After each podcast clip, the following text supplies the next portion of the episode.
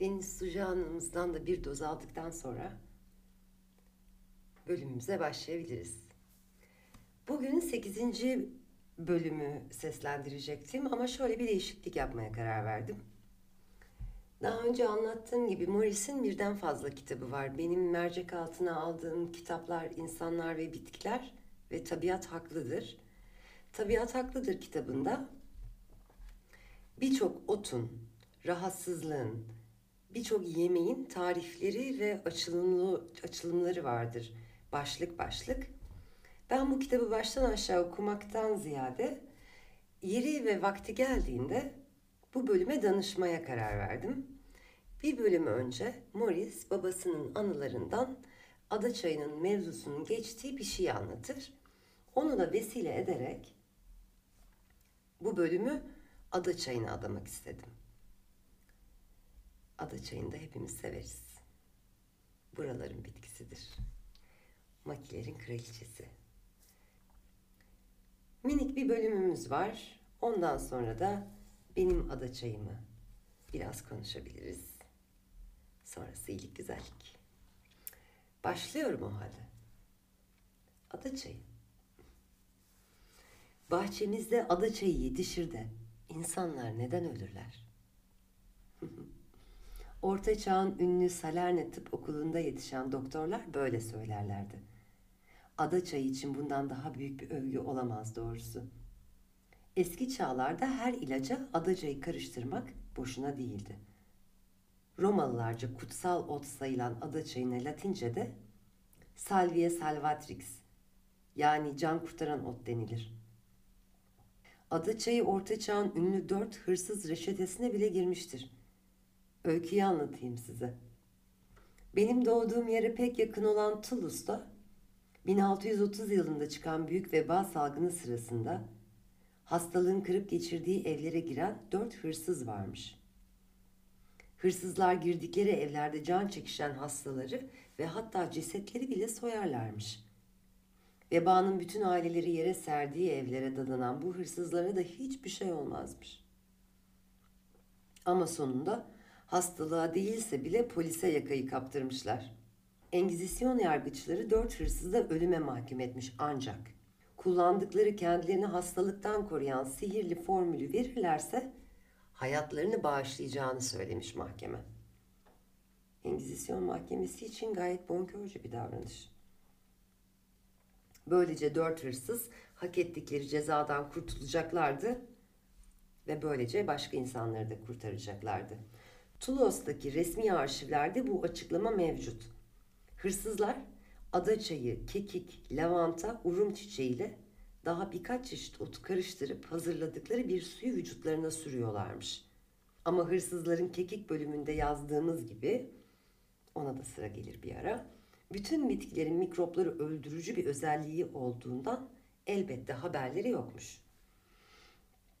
Bir yüzyıl sonra Marsilya'yı kasıp kavuran veba salgınında ölü soyucular, yukarıda söylediğimize benzeyen ama ondan da iyi hazırlanmış bir ilaç kullanmışlar. Marsilyalı ot uzmanı hırsızlar, birincilerden de baskın çıkmışlar, ilaca bir de sarımsak katmışlar. Sarımsak Marsilya ve Galya'da öteden beri yaraların temizlenmesinde kullanılır ve antiseptik olarak bilinir. 4 hırsız suyu 19. yüzyılın sonlarına kadar eczacıların kodekslerinde sürekli olarak kaldı. Hatta bakkallarda şişe şişe satılmaya başlandı. Mail adında bir sirke yapımcısı 4 hırsız reçetesine 1-2 ilaç daha karıştırıp kendi patentini altında piyasaya yepyeni bir şekilde bu suyu çıkarmıştı. İlacı hasta ziyaretine gidenlerin sürmesini öneriyordu. Kekik ve urum çiçeğiyle aynı bitki familyasından olan adaçayı onlar gibi gerçekten de iyi bir antiseptiktir. Bu bakımdan 4 ölü soyucu hırsızın buluşları yerindedir. Şimdi aklınıza takılacak belki urum çiçeği nedir diye, benim takıldı çünkü. Urum çiçeği nedir? Google'da da yok. İnanır mısınız? Bayağı taktım kafaya, sağa sola soruyorum. Yok, bulamıyorum urum çiçeğinin ne olduğunu. En sonunda bu kitabın orijinal dilinde PDF'ini buldum, indirdim. Tek kelime olmayan Fransızcamla, aha, jotem bilirim Kitabı eşleştirmeye çalıştım Google Translate'le ve sonunda urum çiçeğinin romarin olduğunu öğrendim. Romarin yani biberiye, rosemary. Sonra da dedim ki Safa hocam neden urum çiçeği yazdın da biberiye yazmadın? Belki de o zamanlar urum çiçeği olarak bilinirmiş biberiye. Bizim haberimiz yoktur. Belki bilenler biliyordur. Neyse urum çiçeği biberiye yani. Adaçayı'nın başka özellikleri de var. Gece gelen terlemeleri önler. Bu yüzden hastalıktan yeni kalkmış olanlara veya gripli hastalara verilir. Ayrıca yeni aybaşı gören kız çocuklarına ve doğum yapmış kadınlara ay başından kesilen sinirli hanımlara verilir. İyi bir hormon düzenleyicidir. Adaçayı öksürüğe ve mide sancılarına da iyi gelir. Ama en çok iştah ilacı ve uyarıcı olarak kullanılır. Bu yüzden ateşli yaratılışta olanların adaçayına fazla rağbet etmemelerini öğütlerim. Dünya zevklerini yitirmiş kişiler ise bol bol adaçayı içebilirler. Adaçayının mutfağımızdaki yeri de önemlidir. Izgara etlere serpildiği gibi salçalara da katılabilir. Kokulu otların en keskinidir. Haşlama ve soğuk etlere de çok iyi bir lezzet ve koku verir. Ayrıca sindirimi kolaylaştırdığından yemeklere de katılmasında yarar vardır. Bizim köylerde adaçayı çorbaya da konulur. Günümüzde moda haline gelen sebze çorbalarına adaçayı katmayı hiç unutmayınız. Hele yabani otlardan yapılan çorbalara konulursa yemeğiniz bir kat daha lezzetli olur. Kayalık yerlerde, yaylalarda yabani olarak biten adaçayını bahçenizde de yetişebileceğini söylemeliyim. Muhakkak yetiştiriniz. Bahçenizde adaçayı yetiştirecek olursanız elinizin altında her zaman taze fidan bulunacaktır. Körpe dallarındaki öz suyuyla çok yararlı kokulu ilaçlar hazırlayabilirsiniz. 100 gram adaçayını 1 litre şarapta 8 gün bırakın. Hem iştah açıcı hem de sindirimi kolaylaştırıcı bir şurup elde etmiş olursunuz. Bu şuruptan yemeklerden sonra küçük bir kadeh içerseniz bütün yorgunluğunuz gider. Hele hastalıktan yeni kalkanlara çok yararlıdır. Dıştan kullanıldığı zaman adaçayıyla yaralar temizlenir. Vajina iltihaplarında adaçayı ile lavaj yapılır. Bu biçimlerde kullanılışı için bir avuç adaçayını 1 litre suda 10 dakika kaynatmak yeterlidir. Bu su her zaman iyi bir mikrop öldürücü olarak kullanılır. Banyo suyunuzu adaçayı atarak yıkandığınızda yorgunluğunuz gider. Adaçayı da afrodizyak olduğu için bu tür banyoları sabahları yapmalısınız. Fazla ateşli kimselerin bu banyolardan geri durması önerilir. Ateşli insanlara duyurulur. Adaçayını az tüketiniz. Benim de böyle birkaç tane tarifim var. Bahsedeceğim. Vajina iltihaplarına adaçayının iyi geldiğini birebir yaşadım. Adaçayı ballı babagillerden gelir. Ballı baba familyasındandır. Ballı baba bitkisini bilir misiniz? Gözünüzün önüne geldi mi? Bilmiyorum ama YouTube'da o görsellere koyacağım fotoğrafını. Adaçayı da ballı babanın kendisi de iltihaplara çok iyi gelir. Direkt kullanılabilir yani. Ben kullandım en azından ve şifasını gördüm. Bitkilerle ilgilenen arkadaşlarımın, birkaç arkadaşımın da bunu uyguladığını ve aynı sonucu aldığını biliyorum. Adaçayı güzel bir şeydir. O zaman ikinci bölüme başlayalım birazdan. Ben de o sırada bir tütün sarayım.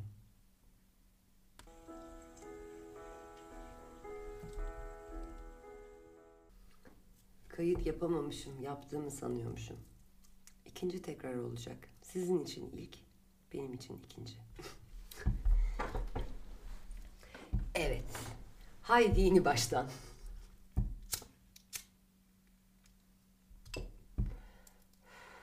Salvia Lamiaceae yani Lamiaceae ballı babagiller. Ballı babagiller familyasının büyüyesi salvia yani adaçayı. Adaçayı bu pırnal ya da pinar olarak bildiğimiz, ben güneye gelene kadar bilmiyordum. Meşenin bir çalı formu var, çalı ağacı formu var, dikenlidir. Ve ardıcın bol olduğu yerlerde olur.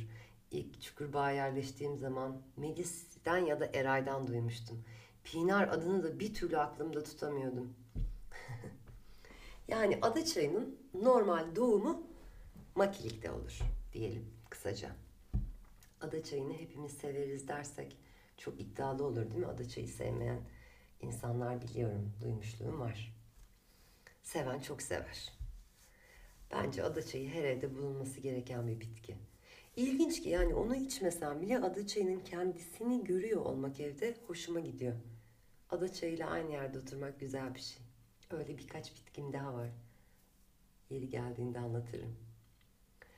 O yüzden bence iyi bir aktarınız olmalı. Böyle içini dışını bildiğiniz, bitkileri ne kadar sevip sevmediğini, ilgilenip ilgilenmediğini bildiğiniz bir aktar olmalı. Öyle midem ağrıyor dediğinde eczaneye koşup bilmem ne tableti alacağına aktarına gidip var mı güzelinden Adaçayı'n diye sorup iki laflayıp muhabbet edip yeni otlar öğrenip eve dönmek gibisi var mı? Yok. Tabiat Allah'ın eczanesi ise bize de onu hakkıyla kullanmak düşer. Doğru kullanıldığında her derdin devası toprağın üstünde. Adaçayı toplamak en iyisi ama. Kır gezmeleri. Tabii herkes kırsalda yaşamıyor. Kırsalda yaşayan şanslara özel bir yöntem bu ama tatiller var. Tatiller ne güne duruyor? Tatillerde herkes güneyi ziyaret eder. Deniz kıyısından birkaç gün feragat edip güneyin dağlarına çıksan, ooo sana uzun süre yetecek bitkiler toplarsın. Güneyde yaşayan arkadaşlarınızla danışınız. Kalacak otel bulmam lazım, bulsana diyeceğinize Adaçayı, Sarıkan, Toron toplamak istiyorum. Nereden toplarım Zeynep deseniz vallahi sizinle gelirim. Moris ne diyor? Adaçayı toplamak için sabahın ilk ışıkları lazım diyor. Önemliymiş bu. Sabahın ilk ışıklarında toplanması gerekirmiş. Bitkinin yaprakları çiçeklenmeden hemen önce toplanır. Eterik yağlar oluştuktan sonra. Bu da Mayıs-Haziran zamanına denk geliyor. Şifası açısından bu çok mühim. Doğru zamanda, doğru şekilde toplanıp saklanmadığında bitkilerin hiçbir şifasını alamıyoruz. Azala gidiyor. Hele ki bitkinin artık kokusu yoksa o bitki ölmüş ve hiçbir faydası bize ulaşamaz demek olur. O zaman da bitkileri olan inancımız zayıflıyor. Hop yine eczane. Yani eczaneleri kötülemeyeyim ama ilk tercih hemen eczane olmasa ne güzel olur. O kolay geliyor tabii. Madem toplamayı salık verdim, şimdi aklıma Beyza düştü. Aklıma Beyza düşünce de nasihat etmek gibi olmasın da. Şimdi bitkileri toplarken açgözlü oluyoruz, kendimden biliyorum. Her kökten biraz alıp bitkinin mevcudiyetini korumak çok mühim bir şey. Sadece Adaçayı için değil tabii, bütün çiçekli bitkiler için. Oradaki ekolojiyi bozmamak, azaltmamak lazım.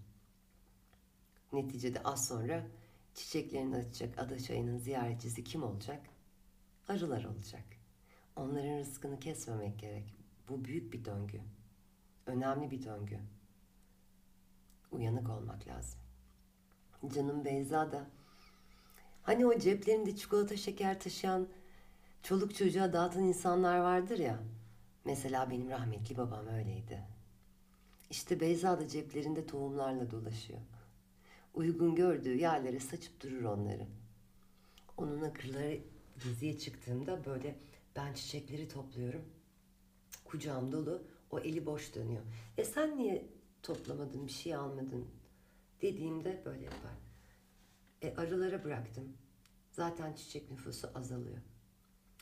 Ya elimde kocaman çiçek buketiyle öyle vicdan azabıyla kalıyorum. Kulakları çınlasın. Öpüyorum çok.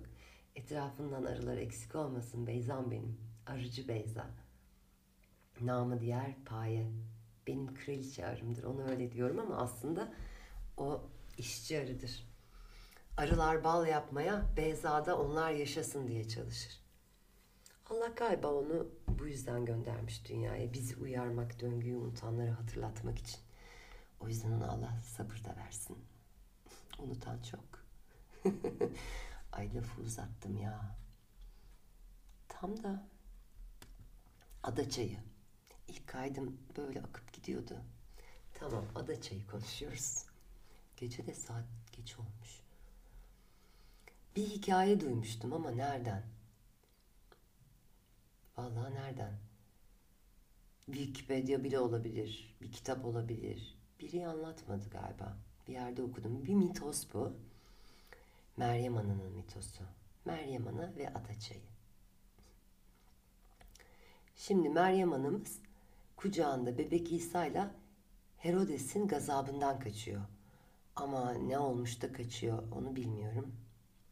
Bilenler yorumlara yazabilir. Çayırlara doğru koşuyor. Çayırdaki tüm çiçeklerden yardım istiyor. Ama hiçbir çiçekten yanıt alamıyor. Tam ümidini kesecekken kocaman büyük bir adaçayı kümesi açıyor gövdesinde bir alan. Gel gel buraya saklan diyor. Meryem Ana kucağında bebek İsa adaçayının koynuna giriyor. Herodes'in askerleri de Meryem Ana'yı bulamayıp gidiyorlar. Tehlike geçtikten sonra Meryem Ana saklandığı kucaktan çıkıyor. Adaçayına tatlı tatlı şöyle diyor. Bundan sonra insanların en sevdiği çiçek sen olacaksın. Seni insanları tüm hastalıklardan koruyacak kadar güçlü kılıyorum. Bana yaptığın gibi onları da ölümden kurtar. İşte o zamandan bu yana Adaçayı da insanları iyileştirmek ve onlara yardım etmek için her yıl yeniden güçlü bir şekilde çiçeklenirmiş. Ne romantik ve ne delice bir hikaye. Delice. Bütün mistik şeyler delice geliyor kulağa ama baktığın yeri değiştirdiğin zaman dahice geliyor. Sokrates demiş ya, en büyük nimetler delilik yoluyla gelir diye. Bu hikayeyi ve Adaçayı'nı da bu deliliğe dahil edebiliriz. Tüm bitkilerin bir kutsallığı var. Ama bazı bitkilerin, bazı insanlar gibi, bizde de olduğu gibi diğerlerinden bir adım öne çıkıyorlar. Adaçayı da bir adım öne çıkan bitkilerden bana kalırsa. Bunun doğruluğunu aslında hepimiz biliyoruz, evlerimizde yaktığımız adaçayı tütsülerinden. Bu zamana ait değil üstelik, bu ta eskilerden gelmiş. Büyükannenin büyükannesinin büyükannesinin büyükannesinden. Adaçayının yetiştiği her neresi ise biraz araştıralım. Oranın kadim insanları adaçayını mistik meseleler için de kullanmış. Anadolu benim bildiğim. Meksika mesela. Adaçayına bir de ne derlermiş biliyor musunuz? Bunu duymadıysanız çok seveceksiniz. Çoban kadının yaprakları. Çoban kadını şifa ve kehanet için kullanırmış adaçayını. Ama tabii herkes heveslenmesin buna. Çünkü neden? Ben de bilmiş konuşmayayım da tabii. Bitkileri duymak gerekiyor bunun için. Bitkilerle konuşmak gerekiyor. Deli değil. Tam tersi. Ama bitkileri duyabilmek için de tefekkür şartlardan biri. Tefekkür hep önemli şartlardan biri de. Tefekkür etmek bu kalabalıkta zor konulardan biri haline geldi. Hep bir şey kaçırıyoruz zannediyoruz. Hep bir şeye dahil olmaya çalışıyoruz o yüzden. Neyse, kafa karıştırmayayım. Daha kolay sonuç alabileceğimiz bir etkisinden bahsedeyim hepimizin bildiği. Adaçayını yakıyoruz. Adaçayı yaktığımızda ne oluyor? Olumsuz duyguları ve enerjileri dağıtıyor. Ortamı tertemiz yapıyor, bedeni tertemiz yapıyor. Bu bilgiye güvenin. Ama bu bilginin çalışması için inanç gerekiyor. Öyle tek başına olmuyor. Bilgi, inanç ve eylem. Üçü bir araya geldiğinde çalışıyor her ne yapıyorsan. Adaçayının bir yeteneği var ve ondan yardım istiyorsun. Diyorsun ki Adaçayı şimdi seni yakıyorum. Dumanınla enerjimi temizle. Bu odanın enerjisini temizle diyorsun. Ancak bunu çok ezber bir bilgiyle, bu bilgi sende sindirilmemişse, bu bilgiye çok da inanmıyorsan, herkes yapıyor diye yapıyorsan, bu bir gelenekten başka bir şey olmuyor. Sen bir geleneği taklit ediyor oluyorsun. Evet. Bunu atlamamak lazım. Bu mühim bir konu. Çünkü bitkiler anlar, biliyor musunuz? Sezgileri çok kuvvetlidir. Eğer alınırsa da şifasını göstermez. Yani bitki senden saygı bekler. Senden denklik bekler. Tabii ki yukarıdaki yaradan enerjisini kullanarak onun ilmiyle yaparsın bunu. Düşünsene, Adaçayı'nın böyle bir mahareti var. Peki yani onu tutan elin kim bilir nasıl mahareti var. O yüzden kendine de saygı duymalısın, kendine de sahip çıkmalısın, kendi bilgine, kendi sezgilerine, kendini de desteklemelisin. 2 canlı bir araya gelerek bir şeyi başarmaya çalışıyorlar. Birisi sadece karşı tarafa o nasıl olsa yapar diye ipin bir ucunu boşta bırakırsa o iş olmaz. Bu insanlar bizim aramızda da işler böyle yürüyor yani. Bitki de tutuyor bir ucundan, sen de tutuyorsun bir ucundan. İkinizin yarattığı sinerji odayı temizliyor. O yüzden Adaçayı'nı desteklemek gerekiyor. O yüzden Adaçayı'na vakıf olmak gerekiyor. Birlikte yapmanız gerekiyor bunu. Yoksa dediğim gibi öbür türlü geleneksel bir davranış oluyor. Gelenek dediğin nedir ki? Tarih boyunca 3 tane bitki varmış. Yani en azından bu topraklar için. Enerji temizlemek için kullanılan. Sedir, adaçayı ve pelinotu. Ben sediri çok kullanmıyorum. Hep adaçayı kullanıyorum. Pelinotuyla da başka meseleler için yakınlaştık kendisiyle. Tanışmak nasip oldu. Daha derinlemesine kendisini göremedim tabii ama o da bir gün olur inşallah. Peşindeyim konunun. Pelinotu ile adaçayı aynı familyadan değiller ama ikisi bir araya geldiği zaman iyi oyun oynuyorlar. Ortaya bir sır çıkıyor. Dur bakalım. Görebilene tabii bunların hepsi. Görürüz inşallah. Şimdi Adaçayı'nın dünya üzerinde, bugün öğrendim onu, 900 çeşidi varmış. 900. Kim bilir bilmediğimiz neler neler var. Meksika dolaylarında bir adaçayı var. Onu uzun zamandır biliyorum. Böyle cebimde duruyor o bilgi. Salvia Divinorum. Entonojeni en yüksek adaçayı. Artık bundan sonrasında isteyenin kendi özel araştırma konusu olsun. Ne demek entonojeni yüksek? Ay, Orhan Veli geldi aklıma, alakasız. Ben Orhan Veli şiirinde böyle kendini anlatıyor, çevresini, halini anlatıyor. Şöyle bir dizesi var. Bir de sevgilim vardır pek muteber. İsmini söyleyemem. Edebiyat tarihçisi bulsun. Çok severim Orhan Veli'yi. En birinci şairim Orhan Veli'dir. Bak, ilk kaydı yapabilseymişim Orhan Veli'den bahsetmiyordum. Onu da almış oldum. Çok fazla adaçayı tarifi var. Bir sürü bitki kütüphanemde çok adaçayı tarifi var. Ama benim daha önce yaptığım, uyguladığım, sonucundan memnun kaldığım tarifi vereyim size. Sonra da bu kısır muhabbetimi sonlandırayım. Adaçayı sirkesi. Adaçayı tentürü de var. Şimdi adaçayı sirkesini veriyorum.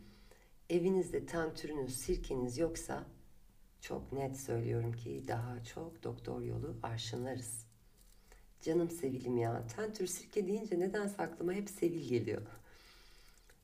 Sevil'in evine gittiğin zaman hemen böyle onun senin haline göre kahvene keçi boynuzu pekmezi koyar. O tentürü ağzına damlatır. Bir şeyler yapar. Bir hikaye anlatır. Seni böyle ruhsal olarak güçlendirir. Sonra gönderir. Etrafta ne güzel insanlar ve bitkiler var. Görebilene. Ya görmek önemli bir şey ya. Çünkü güzel olan her şey her an etrafımızda. Biz neye bakmayı seçiyoruz? Biz neyi görmeyi seçiyoruz? Biz neyi konuşmayı seçiyoruz? Orada başlıyor bütün konu. Niyette yani. Neyse tarifi veriyorum. 150 gram helal adaçayı. Helal adaçayı diyorum. Çünkü organikten bana fenalık geldi. Organik başımı ağrıtıyor. Organik kelimesi. Ama organikten hoşlanmadığım için helali kullanmıyorum. Organikle helal başka şeyler. Helal helal nasıl toplandığıyla adaçayı özelinde konuşalım. Nasıl toplandı? Moris'in dediği gibi sabahın ilk ışıklarıyla toplandı. Doğru kurutuldu. Doğru ulaştırıldı. Ama bunların hepsi yapılırken doğru niyetlerle, iyi niyetlerle bezenmiş şeye helal demenin doğru olduğunu anladım ben. Kendi kalbim öyle, bu böyledir dedi. Ben de kalbimin söylediği şeye uyuyorum. Ona tercüman oluyorum. Bir şeyin usulü o doğru usullerle, ona en uygun usullerle, içine de iyi niyet konmuşsa helal olsun. O helaldir işte. O yüzden öyle olduğuna inandığım şeylere helal demekte hiçbir mahsur görmüyorum. Genellikle böyle kelimeler kulağımızı tırmalar. Neden tırmaladığını da bir türlü anlayamam.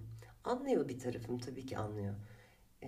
İslamiyet ve Müslümanlık konusunda travmalı bir topluluğuz. Her neyse. 1 litre helal sirke, ev sirkesi demeye çalışıyorum. Çünkü ev sirkesiyle dışarıdaki sirkeler, markette satılan sirkeler kesinlikle aynı değil.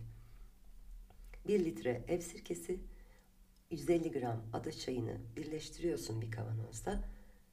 Bir ay boyunca onu dinlendiriyorsun. Sonra dört başı mağrur bir iksir ortaya çıkıyor.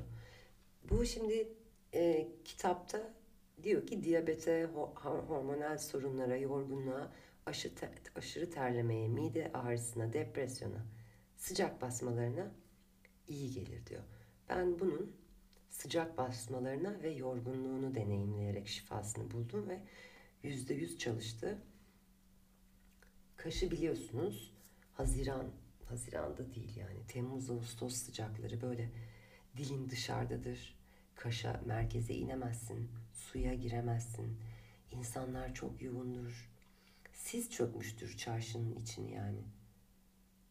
Sis böyle insan atığı, bulutumsu bir şey. İnsanların vücudundan çıkan atık bulut haline gelmiştir.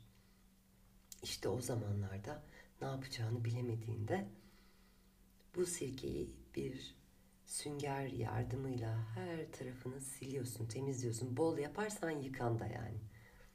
Ama ev sirkesi deyince tabii çok hebada etmemek gerekiyor. O sıcaktan, o buhran var ya, o harareti bir alıyor.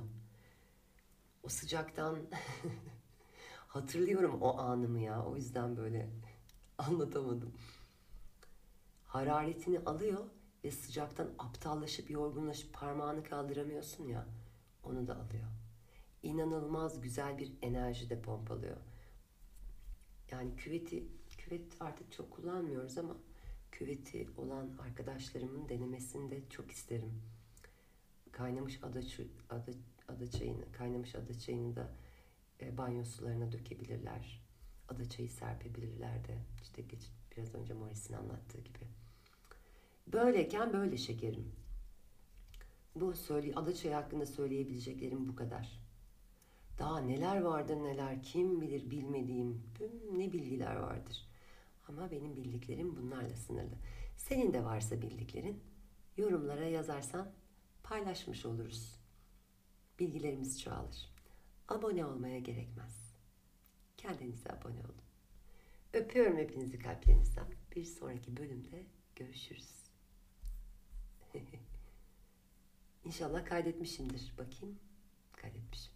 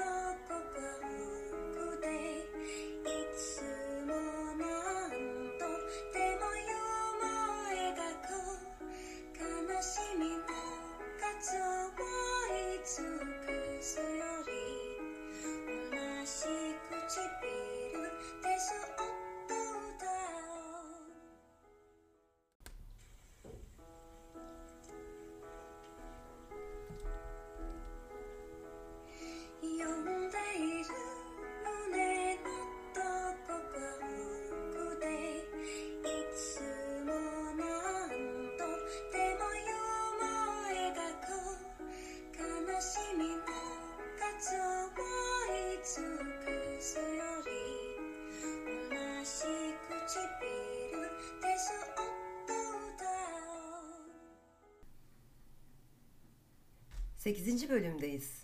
Üste para vererek tedavi. Ama hatırlayalım, araya bir Adaçayı bölümü aldığımız için 7. bölüm belki uzakta kaldı. 7. bölümün sonunda Moris tren garında hamallık yapmaya karar vermişti parası bittiği için.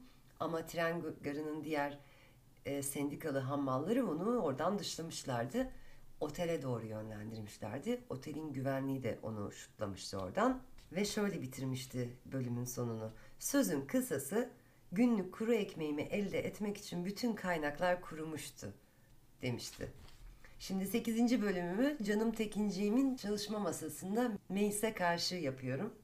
Evde de bir sürü kedimiz var, kedilerle birlikte. Hatta eve ait olmayan, evde yaşamayan birkaç kedi bile almış olabilirim içeriye. Ve Tekin'in dolabında muhteşem bir çay buldum. Hindistan'ın siyah çikolatalı çayı diye geçiyor. Onu demledim, içiyorum ve tadı muhteşem. Teşekkür ederim Tekincim. Sağ ol çalışma masasını benimle paylaştığın için. Evet, bakalım Moris bu bölümde neler yapmış. Bana 3-5 kuruş kazandıran valizleri taşıdığım sırada Demiryolu Köprüsü'nün altındaki Zafer Bulvarı ile Masena Bulvarı'nı birleştiren geçitte dilencilik yapan serseri Şom'un önünden geçerdim. Geçit yazın en güneşli gününde bile mağaraya benzeyen upuzun bir tüneldi. Rutubet, tuz ve sidik kokardı. Üstünden tren geçtikçe de sallanırdı. Geçit alem bir yerdi doğrusu. İşsizler, dilenciler, üçkağıtçılar hep burada toplanırdı. Hepsi birbirinden rezil kimselerdi. Hepsini de Şom yönetirdi. Dilenmezdi, payını alırdı. 50 yaşlarındaydı. Sıska ve pisti. Upuzun bir sakalı, koskoca da bir şapkası vardı. O şapkayı kafasından hiç çıkartmazdı. Herkes onu tanırdı. Kentin özelliklerinden biri gibiydi. Bol para verirlerdi. Nis'te dilencilik iyi bir işti. Şom o kadar zengin olmuştu ki sonunda servetini kuruş kuruş topladığı o köprünün altında. Bundan 5-6 yıl önce öldürüldü. Önünden geçerken başkalarında olmayan bu üstünlüğünden dolayı onu selamlardım. Hatta bir gün ona sordum. Size neden Şom diyorlar? Şişemden ötürü. Bir cebinde 1 litrelik kırmızı şarap şişesi, ötekinde de Şom şişesi çıkardı. Şom şişesi karaciğer ilacıymış. Bu onun ilacıydı. Hiç durmadan kafayı çektiği için hastalanınca şarap yerine Şom'a asılıyormuş. Tecrübeli bir adamdı. Yaşamasını biliyordu. Her işi de planlıydı. Dinlenme zamanı gelince ayağa kalkar tünelden çıkardı, nereye gideceğini de bilirdi. Ama ben bilmezdim. Negrosko otelinin kapıcısından dersimizi alınca gidip Şom'u buldum.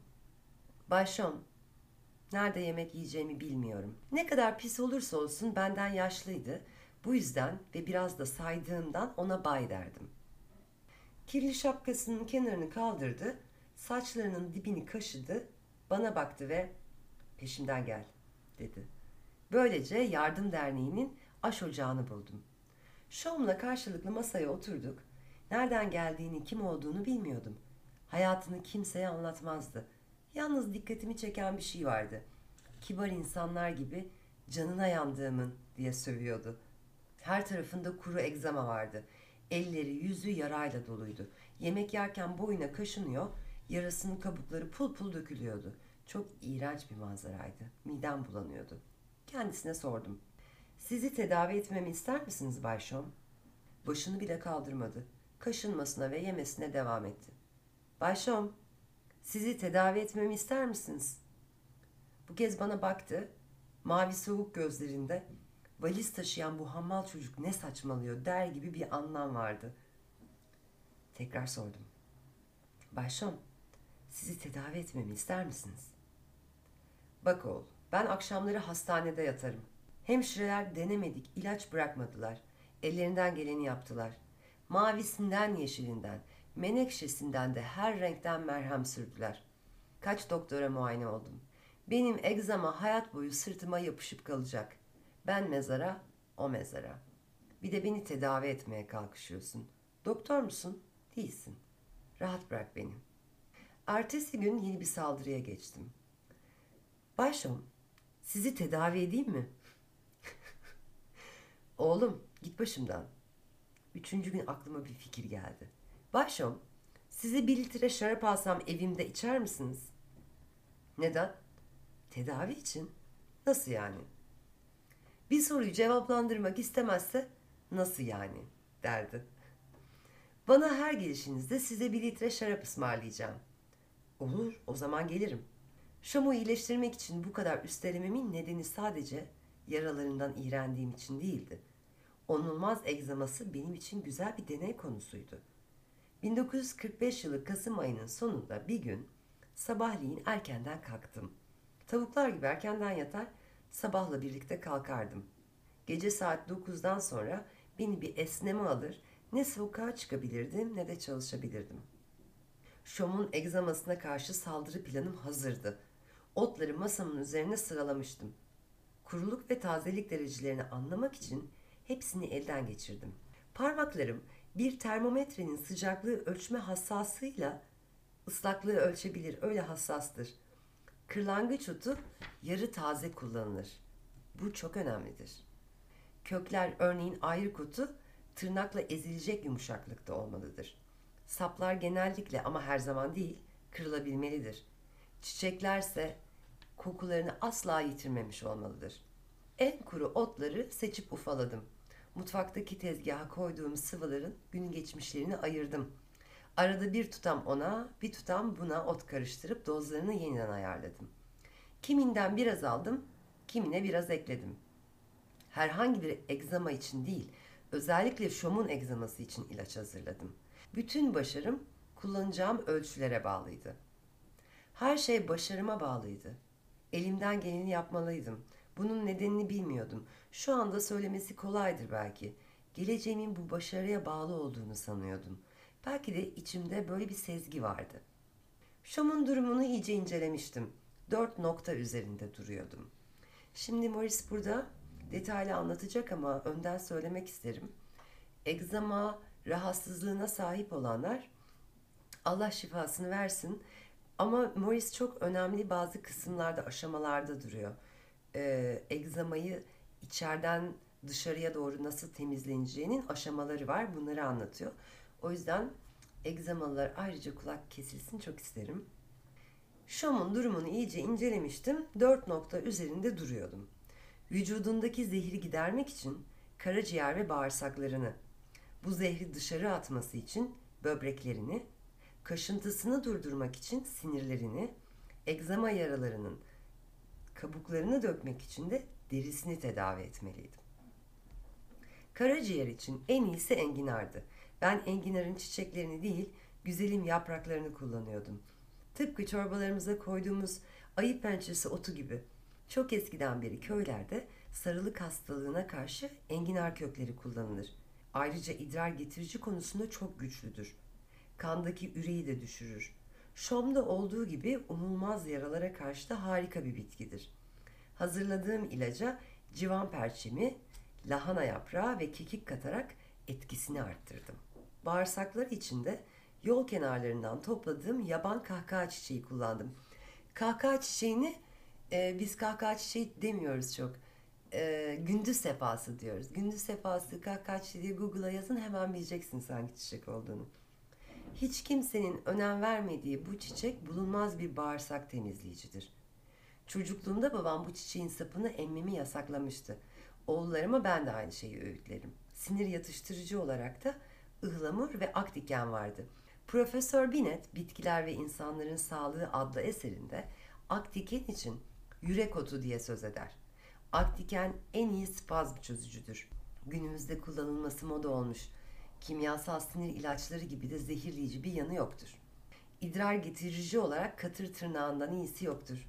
Ay, katır tırnağına bayılırım. Tipi de çok güzel. Bir de bu kaşın çukurbağda o kadar çok vardır ki, çukurbağ ve yukarılarda. Çok güzeldir katır tırnağı. 1701'de idrar zorluğu çeken Mareşal de Saxe bu otu sayesinde çağının en ünlü hekimlerinin çare bulamadığı hastalığından kurtulmuştu. Katır tırnağı, ergeç sakalını ve ayrık otunu da eklemeliyim. Ve son olarak egzama yaraları için adaçayı ve dulavrat otu birebirdir. Babam dulavrat otuna kel ilacı adını takmıştı. Ben de bu otun özellikle köklerini kullanıyorum. Ve ısırgan yaprağını da saymalıyım. Dirilerdeki yaraları temizleme gücü çok yüksektir. Ve hiç kuşkusuz kırlangıç otu da ilaçlar arasında yer alıyor. İdrar söker, safra giderir, sinir yatıştırır ve yaralara, ülsere karşı çok başarıyla kullanılır. Bu ilaçları hazırlarken yeni bir şeyi ortaya koymuş olmuyordum. Babamın bildiklerini ezberime almıştım. Onun yaptıklarına yeni bir katkı bulunmuyordum. Ancak bilinçli bir şekilde çalışıyordum. Tertiplerin nedenini biliyordum. Açık söyleyeyim, Şom için ilaç hazırladığım o gün benden tertiplerimin tıbbi bir açıklamasını isteseler de bunu beceremezdim. Bu bilince ancak yıllarca süren bir çalışmadan sonra vardım. O üstünlüğü, kendime o büyük güveni çok sonraları elde ettim. Hakkımda açılan davalar bana büyük bir güç kazandırdı. Kendimi savunmak için iyileştirmiş olduğum hastaları saymam gerekti. 50.000'i aşıyordu. En ürkek bir insan böylesine büyük bir denemeden sonra en üstün gücü kazanır. Gün doğduğunda işimi bitirmiştim. Masamda Şom için aldığım şarap bile hazırdı. Nis denen bu bambaşka kentte ilk hastamı cebimden para ödeyerek tedavi edecektim. İlk hastamı beklerken geçirdiğim heyecan ve sıkıntıyı hiçbir zaman duymamışımdır. Bununla beraber bilinçsiz denebilecek bir güvenç içindeydim. Doğrudan iri bir gül gibi yükselen güneşle birlikte ilk savaşını veren bir general gibiydim.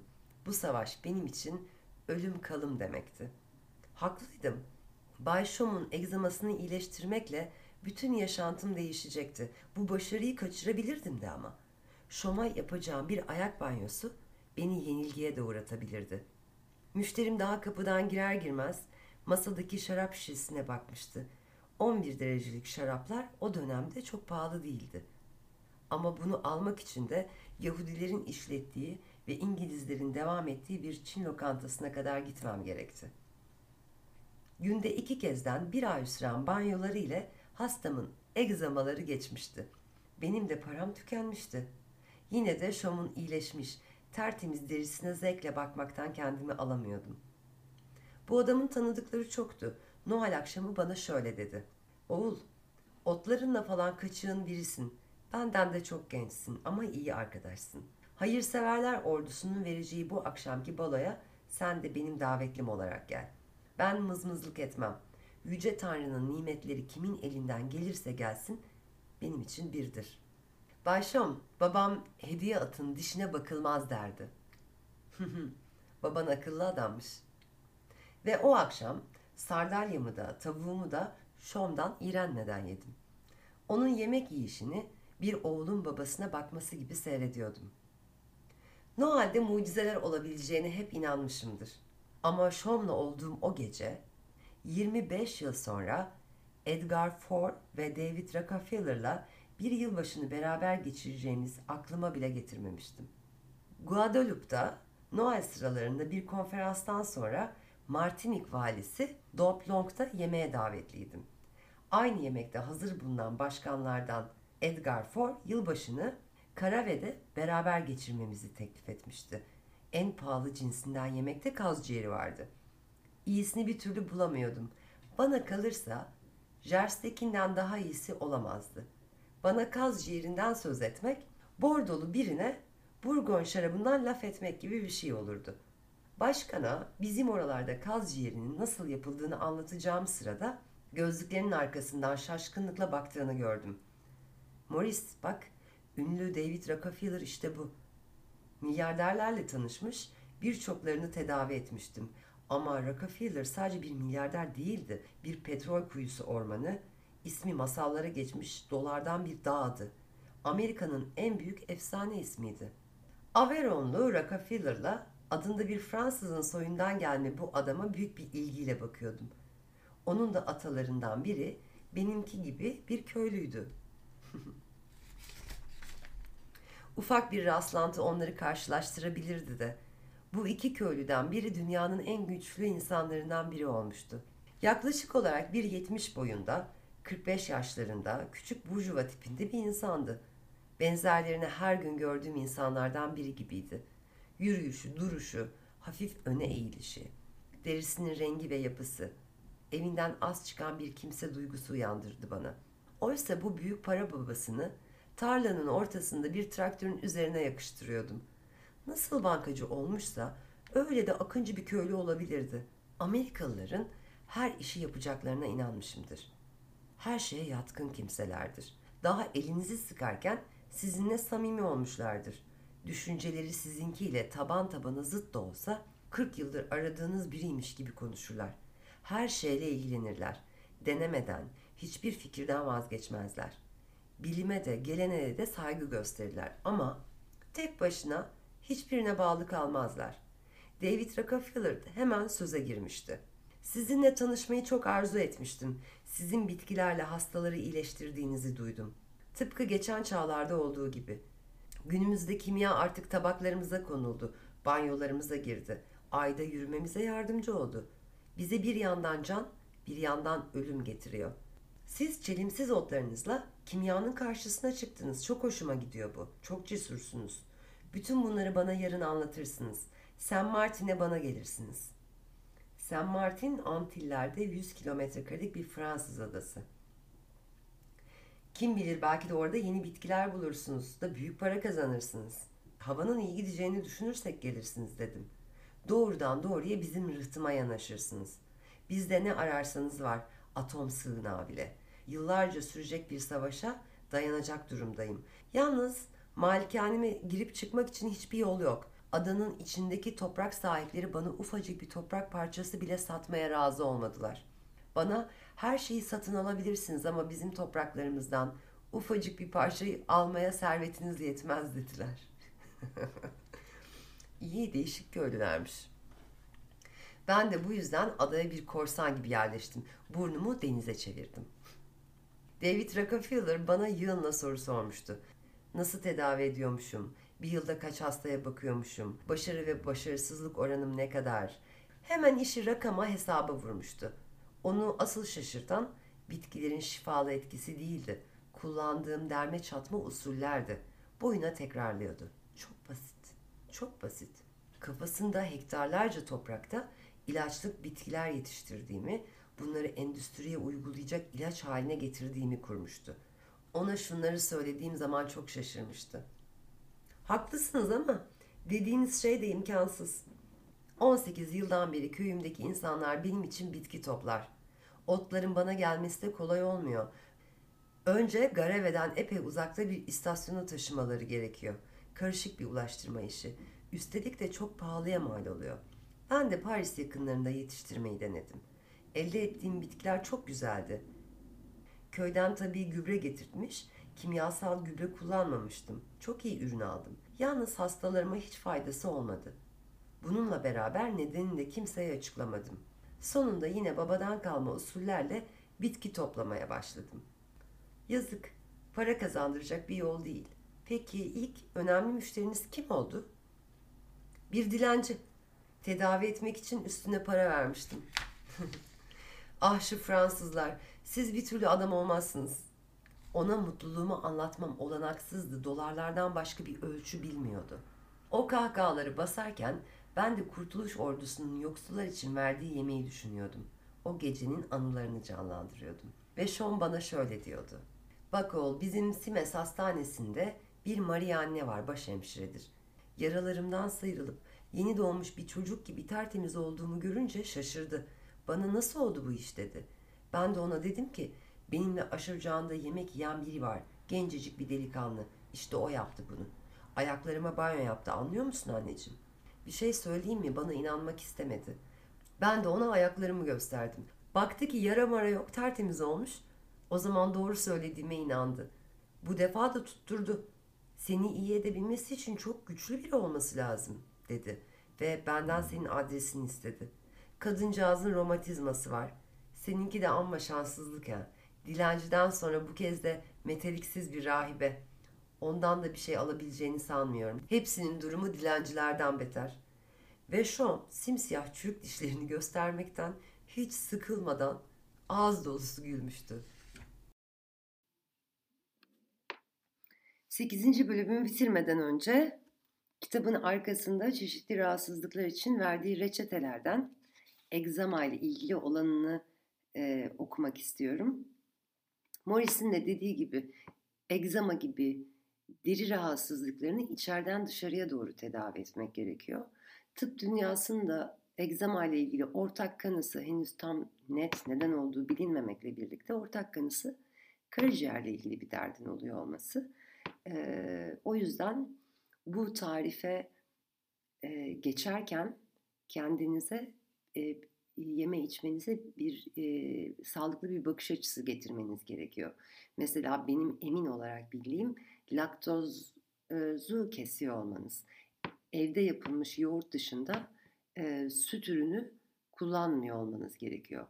Abur cubur dediğimiz ambalajlı paketlerdeki gıdaları bir süre bırakıyor olmanız gerekiyor ki bu reçetelerde çabuk şifasını göstersin.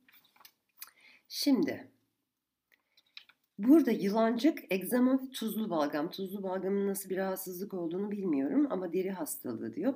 Birbirlerine benzeyen bu üç deri hastalığının kaynakları ayrı ayrıdır. Ancak burada vereceğim ilaçlar genellikle üçüne de iyi gelir diyor. Zaten metinde de vermişti bir takım otların isimlerini. Burada da başka otları da ilave ederek total bir reçete vermiş. Enginar, bir avuç enginar, andız otu, yaprakları ve çiçekleriyle bir avuç. Bunların hepsi bir avuç. Dulavrat otu, yaprakları, düğün çiçeği, yaprağı ve çiçeği birlikte, kırlangıç otu, el verirse taze kırlangıç otunu salık veriyor. Hindiba, kök ve kökün üst kısımları, katır tırnağı çiçekleri yine bir avuç, lavantanın çiçekleri bir avuç, ısırgan yine el verirse taze olması iyi olur diyor. Bunların hepsini ılık suda demliyorsunuz. El ve ayak banyosu olarak kullanıyorsunuz. Deneyin bakalım. Şifa olsun hepimize. Evet, şimdilik bu kadar. 8. bölümün sonu. Tekin'im, teşekkür ederim tekrar. Bir gün Tekin'le de bir bölüm yapacağız inşallah. Şimdi o pi şekerde çalışıyor. Dükkanını sezonu hazırlıyor. Güzel yemekler yapıyor. Hoşçakalın.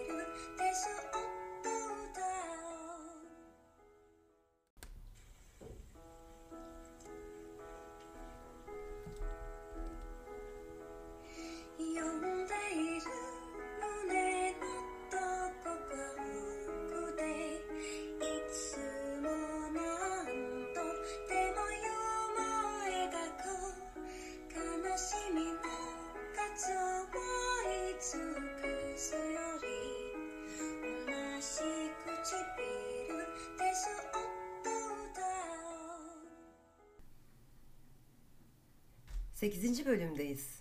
Üste para vererek tedavi.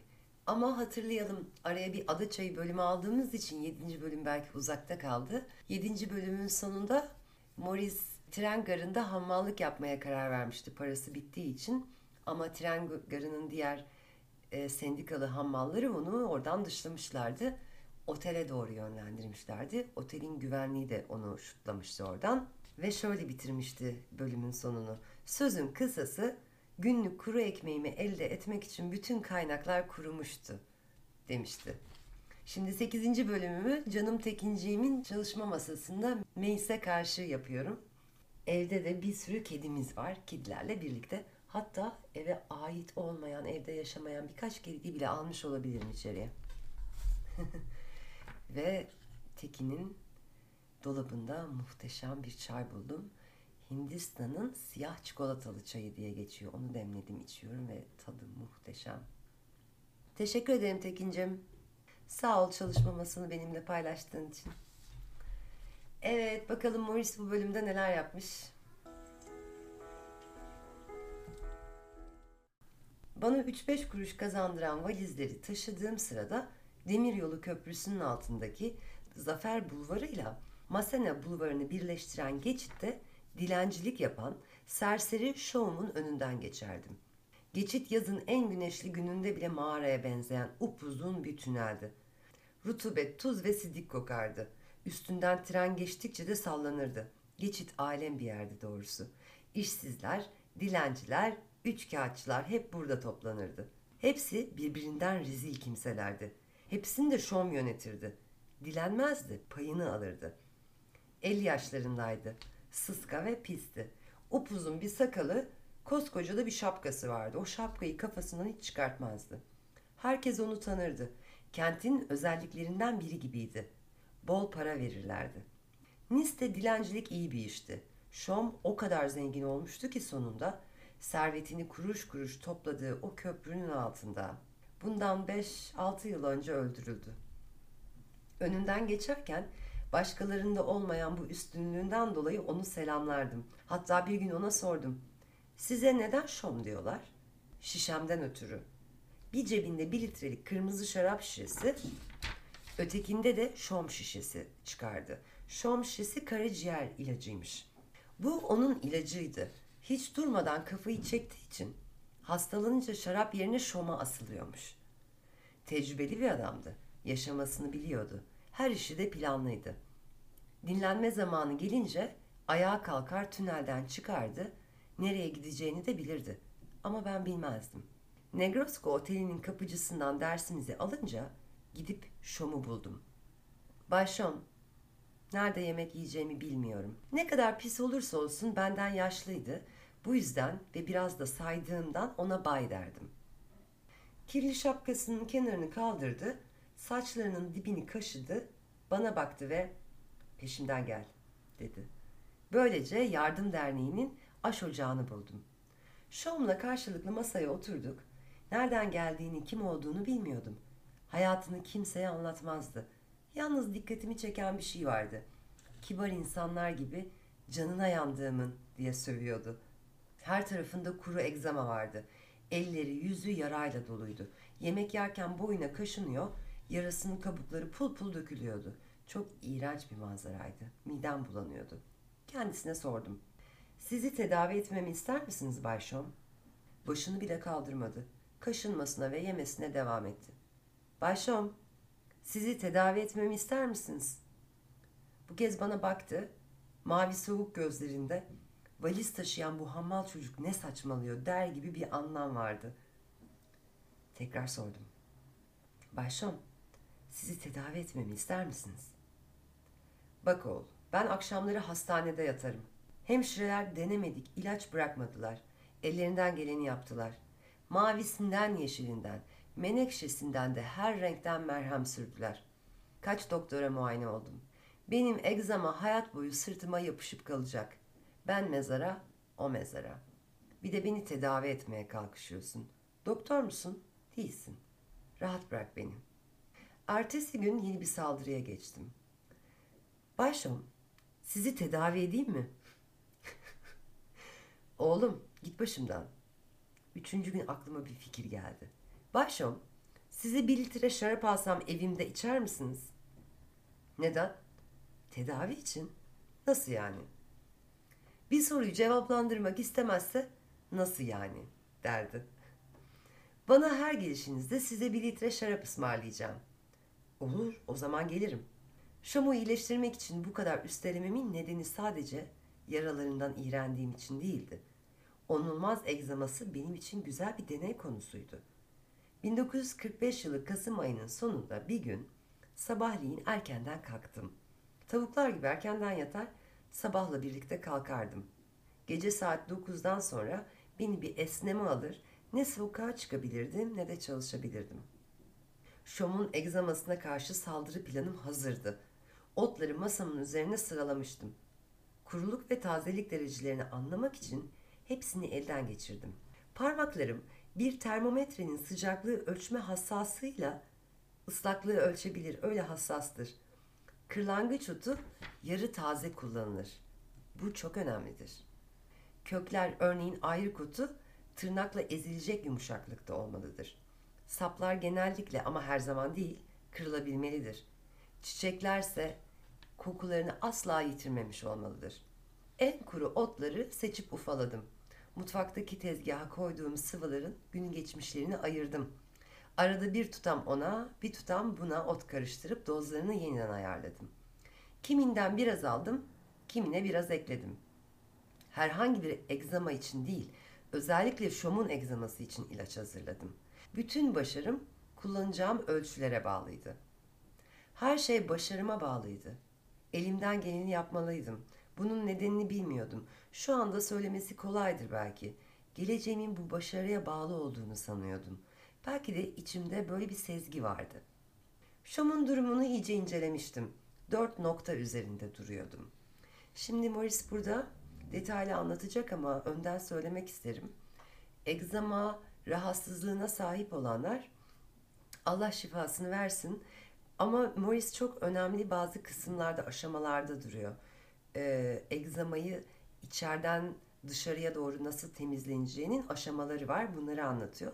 O yüzden egzamalılar ayrıca kulak kesilsin, çok isterim.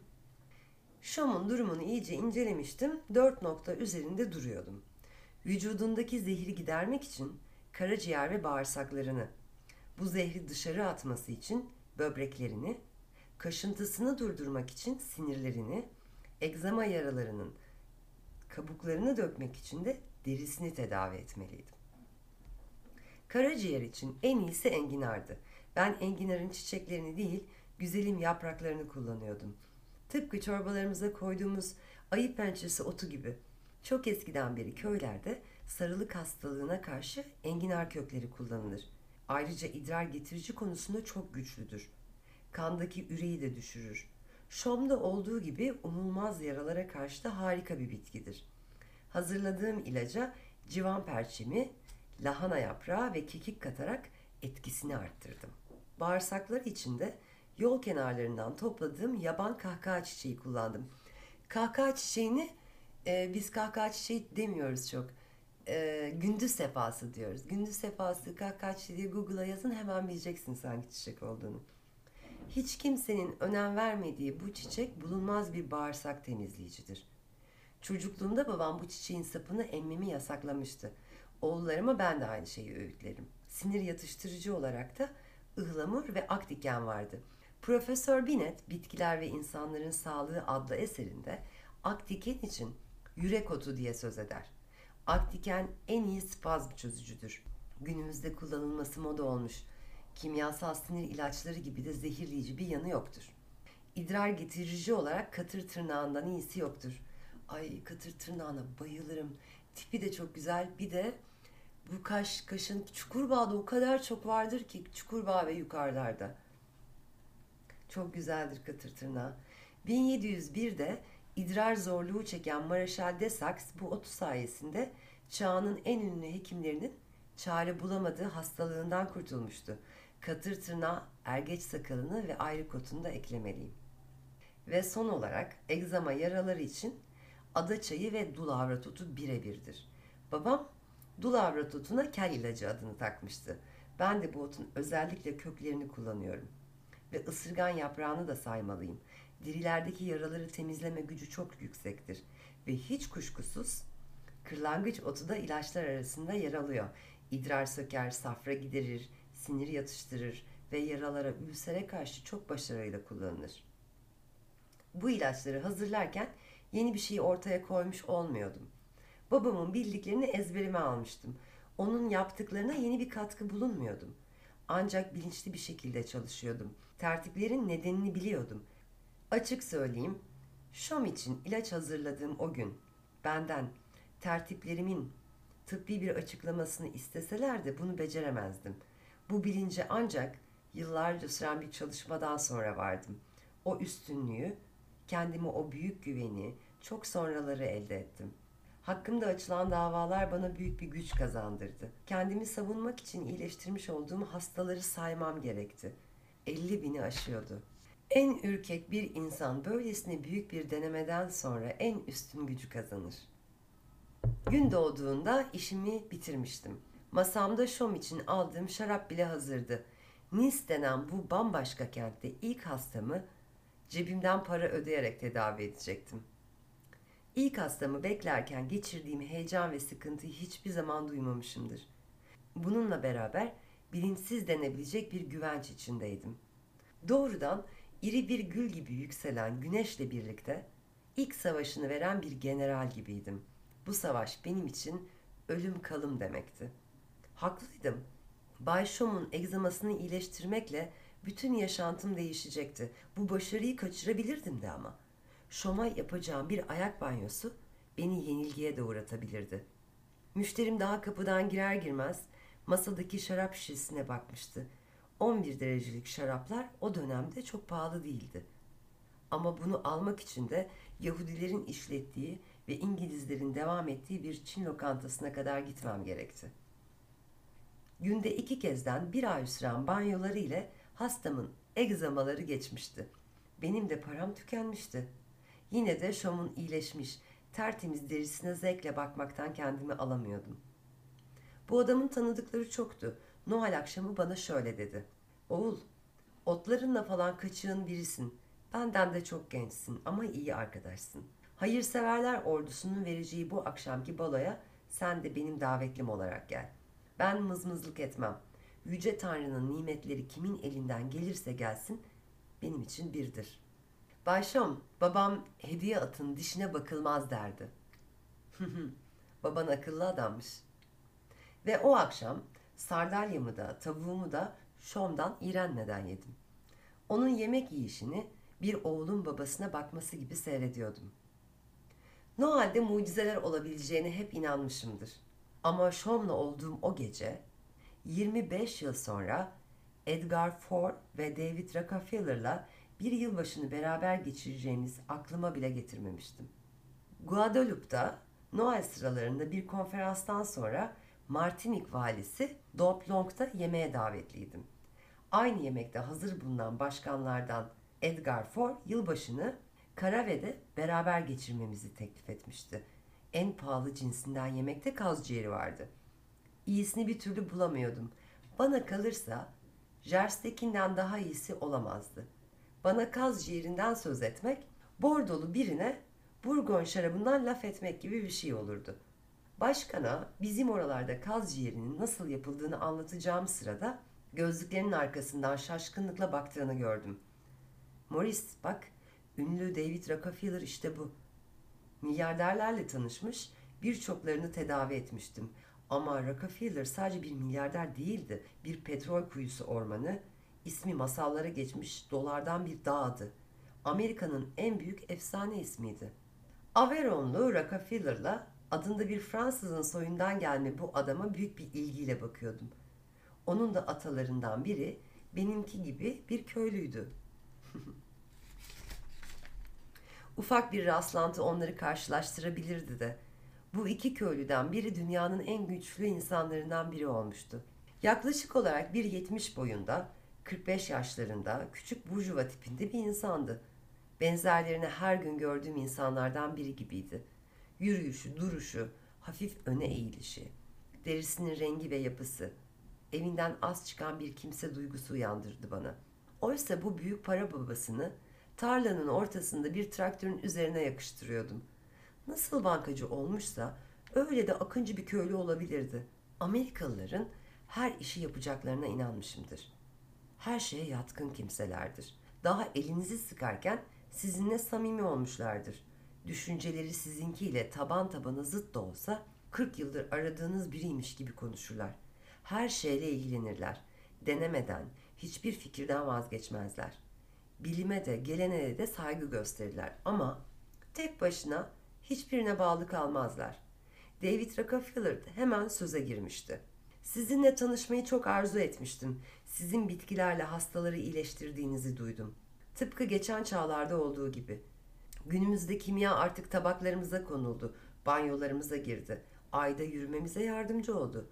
Bize bir yandan can, bir yandan ölüm getiriyor. Siz çelimsiz otlarınızla kimyanın karşısına çıktınız. Çok hoşuma gidiyor bu. Çok cesursunuz. Bütün bunları bana yarın anlatırsınız. Saint Martin'e bana gelirsiniz. Saint Martin, Antiller'de 100 kilometrekarelik bir Fransız adası. Kim bilir, belki de orada yeni bitkiler bulursunuz da büyük para kazanırsınız. Havanın iyi gideceğini düşünürsek gelirsiniz dedim. Doğrudan doğruya bizim rıhtıma yanaşırsınız. Bizde ne ararsanız var, atom sığınağı bile. Yıllarca sürecek bir savaşa dayanacak durumdayım. Yalnız malikaneme girip çıkmak için hiçbir yol yok. Adanın içindeki toprak sahipleri bana ufacık bir toprak parçası bile satmaya razı olmadılar.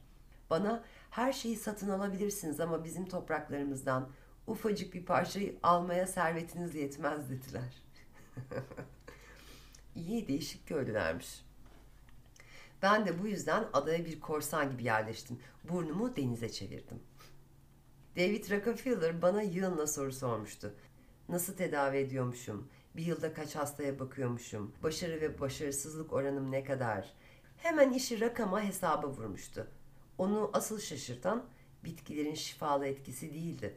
Kullandığım derme çatma usullerdi. Boyuna tekrarlıyordu. Çok basit, çok basit. Kafasında hektarlarca toprakta ilaçlık bitkiler yetiştirdiğimi, bunları endüstriye uygulayacak ilaç haline getirdiğimi kurmuştu. Ona şunları söylediğim zaman çok şaşırmıştı. Haklısınız ama dediğiniz şey de imkansız. 18 yıldan beri köyümdeki insanlar benim için bitki toplar. Otların bana gelmesi de kolay olmuyor. Önce Garave'den epey uzakta bir istasyona taşımaları gerekiyor. Karışık bir ulaştırma işi. Üstelik de çok pahalıya mal oluyor. Ben de Paris yakınlarında yetiştirmeyi denedim. Elde ettiğim bitkiler çok güzeldi. Köyden tabii gübre getirtmiş, kimyasal gübre kullanmamıştım. Çok iyi ürün aldım. Yalnız hastalarıma hiç faydası olmadı. Bununla beraber nedenini de kimseye açıklamadım. Sonunda yine babadan kalma usullerle bitki toplamaya başladım. Yazık, para kazandıracak bir yol değil. Peki ilk önemli müşteriniz kim oldu? Bir dilenci. Tedavi etmek için üstüne para vermiştim. Ah şu Fransızlar, siz bir türlü adam olmazsınız. Ona mutluluğumu anlatmam olanaksızdı. Dolarlardan başka bir ölçü bilmiyordu. O kahkahaları basarken ben de Kurtuluş Ordusu'nun yoksullar için verdiği yemeği düşünüyordum. O gecenin anılarını canlandırıyordum. Ve Şom bana şöyle diyordu. Bak oğul, bizim Simes Hastanesi'nde bir Maria Anne var, başhemşiredir. Yaralarımdan sıyrılıp yeni doğmuş bir çocuk gibi tertemiz olduğumu görünce şaşırdı. Bana nasıl oldu bu iş dedi. Ben de ona dedim ki benimle aşıracağında yemek yiyen biri var. Gencecik bir delikanlı. İşte o yaptı bunu. Ayaklarıma banyo yaptı, anlıyor musun anneciğim? Bir şey söyleyeyim mi? Bana inanmak istemedi. Ben de ona ayaklarımı gösterdim. Baktı ki yara mara yok, tertemiz olmuş. O zaman doğru söylediğime inandı. Bu defa da tutturdu. Seni iyi edebilmesi için çok güçlü biri olması lazım dedi. Ve benden senin adresini istedi. Kadıncağızın romatizması var. Seninki de amma şanssızlık ya. Dilenciden sonra bu kez de meteliksiz bir rahibe. Ondan da bir şey alabileceğini sanmıyorum. Hepsinin durumu dilencilerden beter. Ve Sean simsiyah çürük dişlerini göstermekten hiç sıkılmadan ağız dolusu gülmüştü. 8. bölümü bitirmeden önce kitabın arkasında çeşitli rahatsızlıklar için verdiği reçetelerden egzama ile ilgili olanını okumak istiyorum. Moris'in de dediği gibi egzama gibi deri rahatsızlıklarını içeriden dışarıya doğru tedavi etmek gerekiyor. Tıp dünyasında egzama ile ilgili ortak kanısı henüz tam net neden olduğu bilinmemekle birlikte ortak kanısı karaciğerle ilgili bir derdin oluyor olması. O yüzden bu tarife geçerken kendinize yeme içmenize bir sağlıklı bir bakış açısı getirmeniz gerekiyor. Mesela benim emin olarak bildiğim laktozu kesiyor olmanız. Evde yapılmış yoğurt dışında süt ürünü kullanmıyor olmanız gerekiyor. Abur cubur dediğimiz ambalajlı paketlerdeki gıdaları bir süre bırakıyor olmanız gerekiyor ki bu reçetelerde çabuk şifasını göstersin. Şimdi burada yılancık, egzama ve tuzlu balgam. Tuzlu balgamın nasıl bir rahatsızlık olduğunu bilmiyorum ama deri hastalığı diyor. Birbirlerine benzeyen bu üç deri hastalığının kaynakları ayrı ayrıdır. Ancak burada vereceğim ilaçlar genellikle üçüne de iyi gelir diyor. Zaten metinde de vermişti bir takım otların isimlerini. Burada da başka otları da ilave ederek total bir reçete vermiş. Enginar, bir avuç enginar, andız otu, yaprakları ve çiçekleriyle bir avuç. Bunların hepsi bir avuç. Dulavrat otu, yaprakları, düğün çiçeği, yaprağı ve çiçeği birlikte. Kırlangıç otu, el verirse taze kırlangıç otunu salık veriyor. Hindiba, kök ve kökün üst kısımları. Katır tırnağı çiçekleri, yine bir avuç. Lavantanın çiçekleri, bir avuç. Isırgan, yine el verirse taze olması iyi olur diyor. Bunların hepsini ılık suda demliyorsunuz. El ve ayak banyosu olarak kullanıyorsunuz. Deneyin bakalım. Şifa olsun hepimize. Evet, şimdilik bu kadar. 8. bölümün sonu. Tekin'im, teşekkür ederim tekrar. Bir gün Tekin'le de bir bölüm yapacağız inşallah. Şimdi o pi şekerde çalışıyor. Dükkanını sezona hazırlıyor. Güzel yemekler yapıyor. Hoşça kalın.